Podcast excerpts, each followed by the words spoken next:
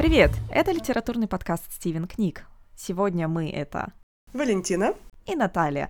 И в нашем мини-составе этого мини-эпизода мы будем говорить о разных книгах и о литературе в целом. Какой сюрприз! Мы будем обсуждать, что же хотел сказать автор и что в итоге поняли мы, читатели. И сегодня э, речь пойдет о излюбленном нами с Валентиной жанре. Эм, ну, излюбленном Валентиной, и я только начала познавать этот жанр на самом деле. Э, и Подлюбливать. Подлюбливать, да, так как понадкусывать по краям. И смотрю, не отравлюсь ли. И речь пойдет о романе «Восемь идеальных убийств» Питера Свонсона. Роман, кстати, очень-очень свеженький, он только-только вот в начале 2021 года вышел. Это издательство «Эксмо», импринт «Инспирия», и мы прочитали его, прослушали его на английском языке, да, то есть э, еще до того, как узнали, что он уже вышел на русском. И о чем же э, этот замечательный, а может и не такой замечательный, это мы посмотрим по итогам выпуска, детектив. Этот детектив собрал вообще все самое интересное для меня, по крайней мере. Во-первых, там есть книжный магазин, который занимается продажей книг, связанных как раз с детективной и таинственной всякой тематикой. Во-вторых, у этого магазина когда-то был свой литературный блог. А в этом литературном блоге когда-то давным-давно хозяин этого магазина выложил список книг, которых он считает убийства были совершены просто по идеальным сценариям. И вот по этому списку некоторое время спустя, энное количество лет, вдруг начинают совершаться убийства. И в магазин этого человека приходит агент ФБР, и она начинает расспрашивать его, в чем, собственно, дело, и не знает ли он, кто же воспользовался прекрасным книжным списком и вдохновился всеми этими литературными убийствами, чтобы совершить убийство в реальной жизни? А еще там есть кот. Причем кот очень неожиданно в итоге. То есть сперва ты думаешь, о, какая прелесть кот, а потом, когда ты узнаешь историю или предысторию до этого кота, ты так. «Э, Это был легкий намек на спойлер, мне кажется. Да, он такой очень абстрактный, в основном какой-то звуковой и неосознанный.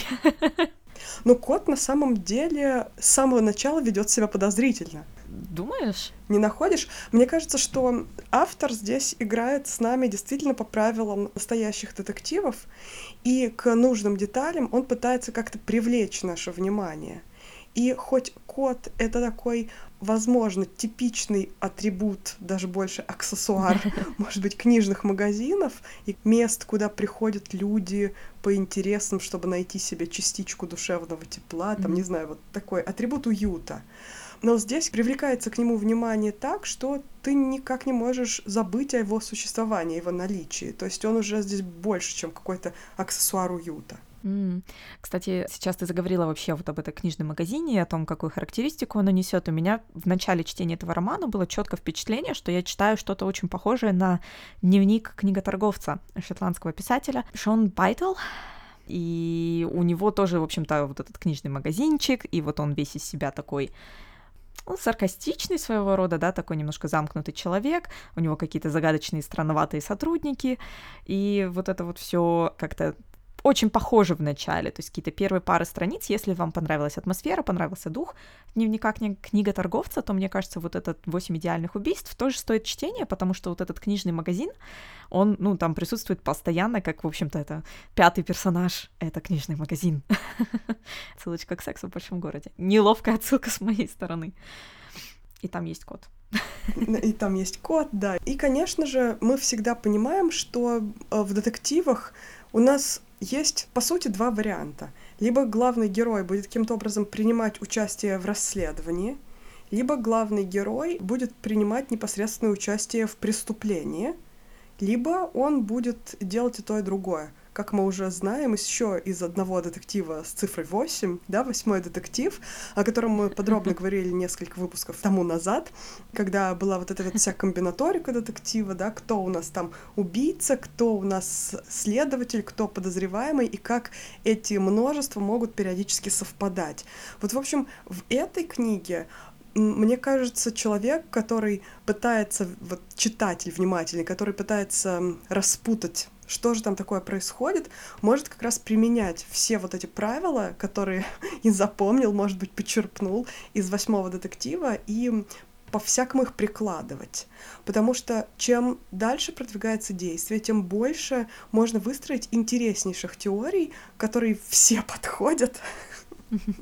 И, естественно, информация очень дозированно дается. То есть автор не раскрывает все карты, и герой сам, хозяин магазина, тоже не раскрывает перед читателем все карты. Даже есть такое ощущение, что он немножечко не раскрывает все карты перед самим собой. Вот не сложилось у тебя такого впечатления? Mm-hmm. Да, было такое ощущение, но в итоге я не знаю, это просто задумка такая писателя, или так получается за счет того, что фактически мы опять же читаем какие-то дневники, воспоминания этого человека. Он рассказывает нам все, что произошло уже постфактум, но сам себя ведет так, как будто бы он какую-то информацию скрывает и от себя, то есть, как я назвала этот, этот вообще роман, книга о книжном магазине с детективным твистом, или двумя, а может быть и тремя. И каждый раз, когда появляется новый твист, ощущение, что как, а ты сам этого не знал, когда ты предыдущие там 100 страниц нам что-то втирал, дорогой рассказчик. вот, то есть очень все это хорошо так завуалировано, что ты начинаешь задумываться над состоянием ментальным, да, самого рассказчика. Но это приходит по мере прочтения гораздо глубже в сюжете, когда начинает все закручиваться, вот эта основная детективная линия, да, по поводу расследования какого-то человека, который идет по списку вот этих восьми якобы идеальных убийств, когда начинают вскрываться еще какие-то другие сторонние детали и истории из жизни, собственно, самого рассказчика который написал когда-то один безобидный блог-пост о списке восьми идеальных убийств для других фанатов детективов. И вот чем дело закончилось. Ну и раз уж мы говорим о списках книг, я бы хотела немножко рассказать про то, какие спойлеры есть в самой книге, и, наверное, рассказать про то, что в какой-то момент спойлеры пойдут и в нашем этом эпизоде. Ну, во-первых, список этих восьми книг, которые упоминаются, мы их оставим э, в нашем посте в Инстаграме и на сайте обязательно напишем. Если вам интересно прям почитать по списку, то вы сможете это сделать, будет очень удобно. Сюжет этих книг полностью спойлерится в романе «Восемь идеальных убийств», потому что, естественно, э, сценарий этих убийств, манера планирования преступления, скажем так, она берется за основу и обыгрывается каким-то образом. Поэтому, если вы не читали эти книги или боитесь спойлеров, то, наверное, стоит сначала их почитать или посмотреть фильмы или театральные постановки, которые на них основаны, там некоторые из них в форме фильмов преступник использовал. Не все он читал. Представляете, какой преступник нечестный? Говорит, я по книжкам, значит, пойду убивать, а сам потом говорит, а я, ну, я фильм смотрел. Бессовестный. Может быть, именно поэтому он и провалился в своей задумке. Вообще не исключаю этот момент. Читерство наказывается богами книг. Абсолютно, абсолютно. Но я, как человек с очень плохой памятью, прочитала и уже забыла все эти спойлеры, если честно, и я уверена, что для меня будет не безинтересно вернуться к некоторым из этих книг. Я, кстати, после этого романа и поняла, какие из этих идеальных убийств я хочу в итоге прочитать, а какие нет. Поэтому для меня это сработало как очередной фильтр, как очередные ревью ну, тут такие ревью, как бы применяемые на практике, книжные. Вот, ну а дальше я думаю, что мы поговорим уже об этом романе и о его концовке, потому что он так заворачивается интересно в конец, что без развязки уже невозможно, мне кажется, дальше говорить и о ненадежном нараторе, и о каких-то других вещах, поэтому дальше добро пожаловать спойлеры. Кстати, прежде чем мы совсем к хардкорным спойлерам перейдем, у меня маленький вопрос. Как тебе кажется, нужно ли быть э, завзятым читателем детективов, чтобы получить полное удовольствие от этого романа. Ну, то есть это только для любителей интертекстуальности или вообще человек, который вот, ну, грубо говоря, как я, который примерно из этого списка читал или так или иначе слышал про два романа, про два детектива, получит ли неопытный детективный читатель такое же удовольствие от этого романа, как и опытный? Наташа, ответь на свой вопрос сама. Как бы скажем так, я получила свое удовольствие, потому что это довольно интересная история. Я слушала это в аудиоформате, поэтому мне еще очень хорошо зашло. Э, но у меня не осталось каких-то эпичных впечатлений об этой книге. Я обратила внимание, кстати, на Goodreads стоит, что это Малькольм Кершоу One, то есть это первый потенциальный роман, наверное, из серии детективов, не роман-детектив, да, а Малькольме Кершоу. Не совсем понятно вообще, то есть это будет серия. Мне бы хотелось спросить, что? Как из этого можно сделать серию, я не представляю, и у меня, в принципе, осталось положительное впечатление, я получила удовольствие от детектива, но без какого-то мега глубокого погружения. Но опять же, я к детективам отношусь довольно несерьезно. Я знаю, что существует очень много читателей, для которых, ну, это важно, чтобы соблюдался жанр. Я скажу, что жанр тут соблюдается, естественно, и достаточно хорошо соблюдается, но этот детектив не представляет собой ничего такого принципиально нового. И для меня он тоже был очень захватывающий, очень интересный, но без каких-то глубочайших, там, я не знаю, прозрений, эпифаний и прочего. Просто хорошая, интересная книжка, с которой можно поотдыхать, как раз мое предновогоднее настроение было именно такое, когда нужно максимально разгружать голову и просто отвлекаться от каких-то стрессов в жизни и так далее. Ну вот просто очень классное повествование, которое затягивает, которое заставляет извилинки шевелиться и так далее. Ничего особенного. Это как вот мы, наверное, говорили уже про восьмой детектив, и здесь то же самое. Это новая пирамидка из старых кубиков. Mm, кстати, да.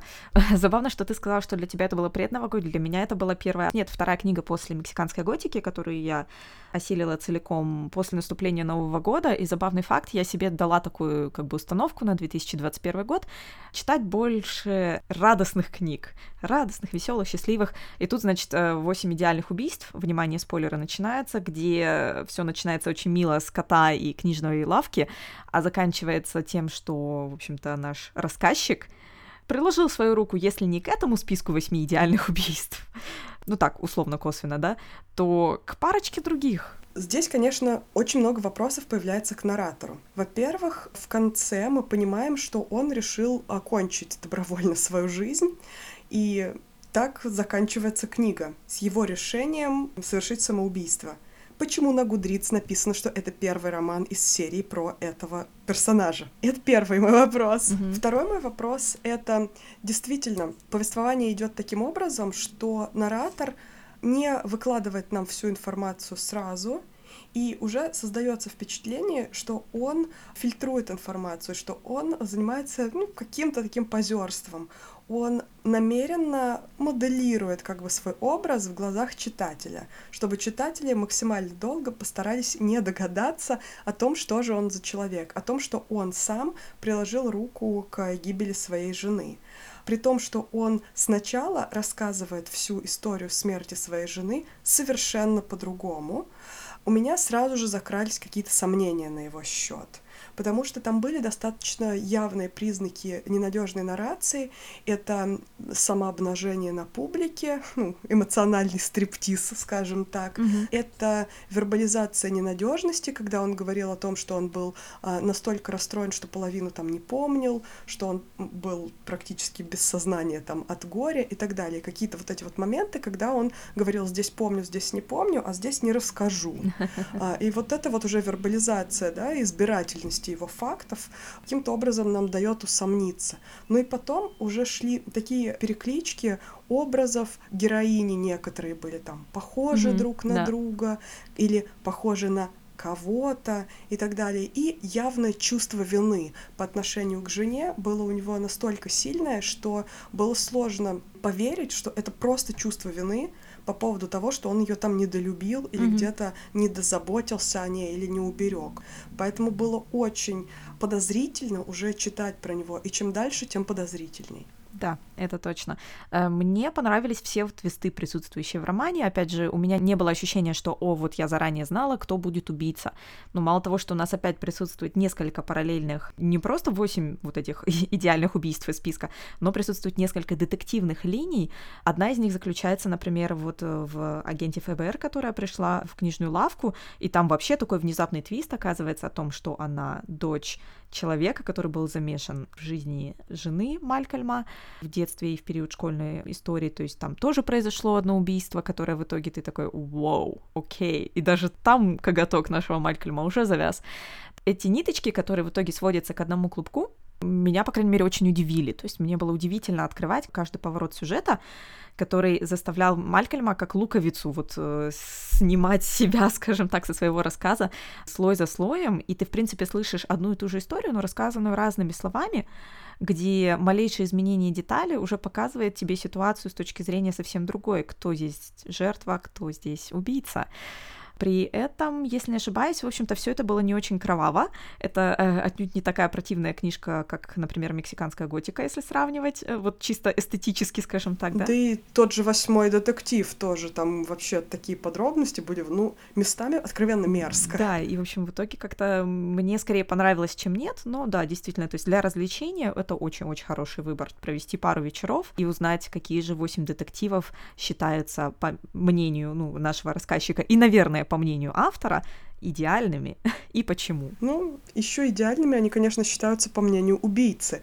И когда раскрылась личность убийцы, для меня это было, ну, интересно с очень многих точек зрения, потому что человек, который полюбил чтение, потому что оно помогло ему вернуться в, так скажем, полицейскую профессию, угу. когда он начал помогать герою расследовать преступления, который сам же этот полицейский и совершил. Ну, класс. У него там, да, у него там была вечеринка на одного, и я абсолютно не видела, то есть я подозревала просто всех, кто был вокруг этого Малькольма, кроме того человека, который оказался убийцей в итоге. Он со- сам закрутил... Он был очень подозрительный. Да ну нет, да?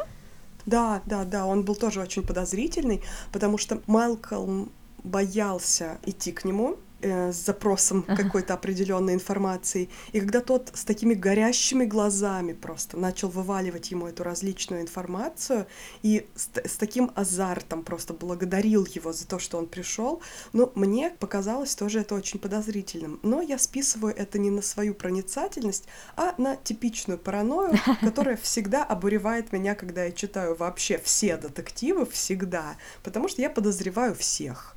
Uh-huh. Авторы обычно ведь так и делают, да, они разбрасывают подозрения, даже не разбрасывают, а размазывают тонким слоем подозрения по всем. Поэтому уже входишь в детективный текст с чувством вот этого параноидального подозрения, что подозреваются все, включая рассказчика, особенно рассказчик, да. включая помощников а, в расследовании преступления, особенно эти помощники.